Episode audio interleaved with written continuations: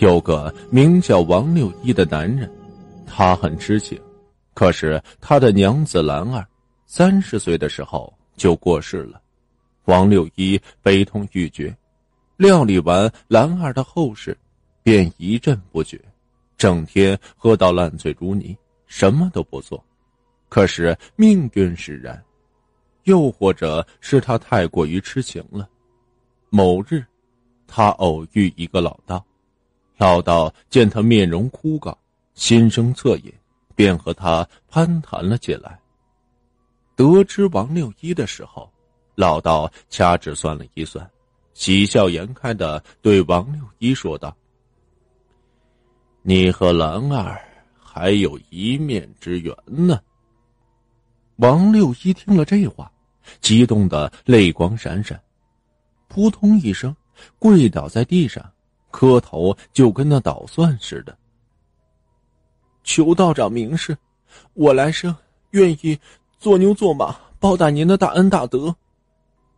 老道将王六一扶了起来，接着说道：“我与你既然有缘，你可去东南鬼市，七夜初七便可见到他。见面以后。”切记，不可与他相认。切记，切记。自此之后，王六一就盼星星盼月亮，终于盼到了七月初七。他火速动身，赶往了东南鬼市。王六一到了东南鬼市，看着人山人海的鬼市，如此热闹，一时很难相信。这里所有的人，他都是鬼。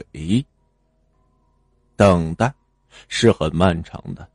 王六一回想着和兰花在一起的美好时光，泪水已经无声的滑落。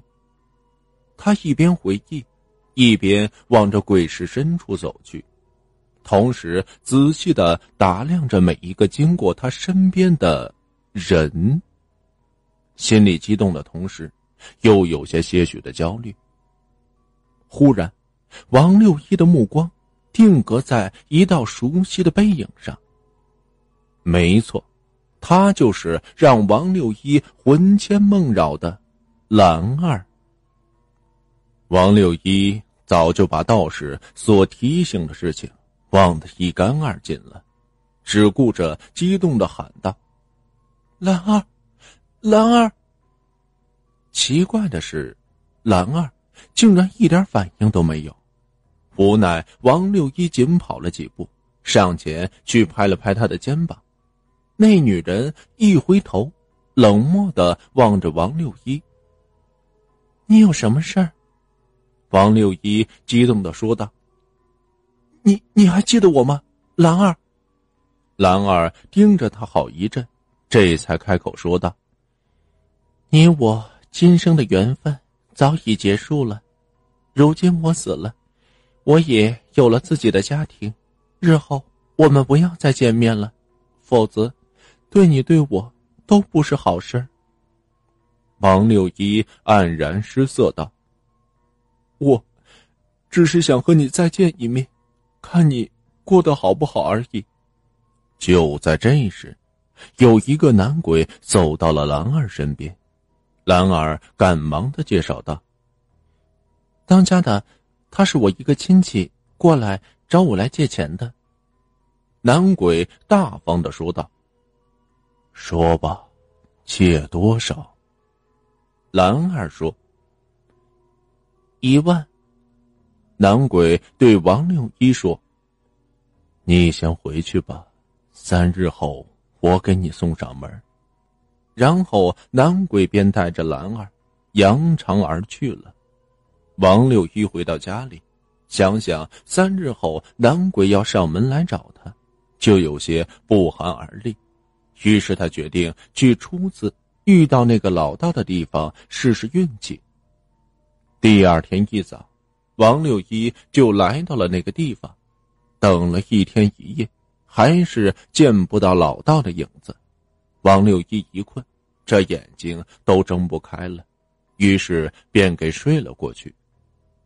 朦胧中，王六一感觉有人推自己，一睁眼，哎，这不是老道吗？于是赶忙跪倒在地上，怕自己遇到女鬼，没听老道话和他交谈，又遇到男鬼的事情，通通告诉了老道，希望老道能救他一命。老道无奈的叹息道：“唉，这都是命啊！如果他来给你送钱，你还活得成吗？”罢了罢了，这一切因果都起源于我，我会助你脱难的。明日，你去太和山顶坐着，我做法用大水拦住他即可解。此后，你再不可前去与那女鬼私会，不然你命休矣。王六一听后。痛定思痛，点头赶紧答应，朝老道拜了三拜，便告辞而去。第三日，这个男鬼果然来送钱了，可是正走到半道上，看见大水拦住了去路，无奈只能悻悻的回家去了。回家后，兰儿问男鬼道：“当家的，没送到就罢了，也不是什么很重要的亲戚。”男鬼点点头，这事儿也就算是过去了。王六一躲过此劫之后，心灰意冷，也不想再次惦记兰儿了，拜了老道为师，随老道便修行去了。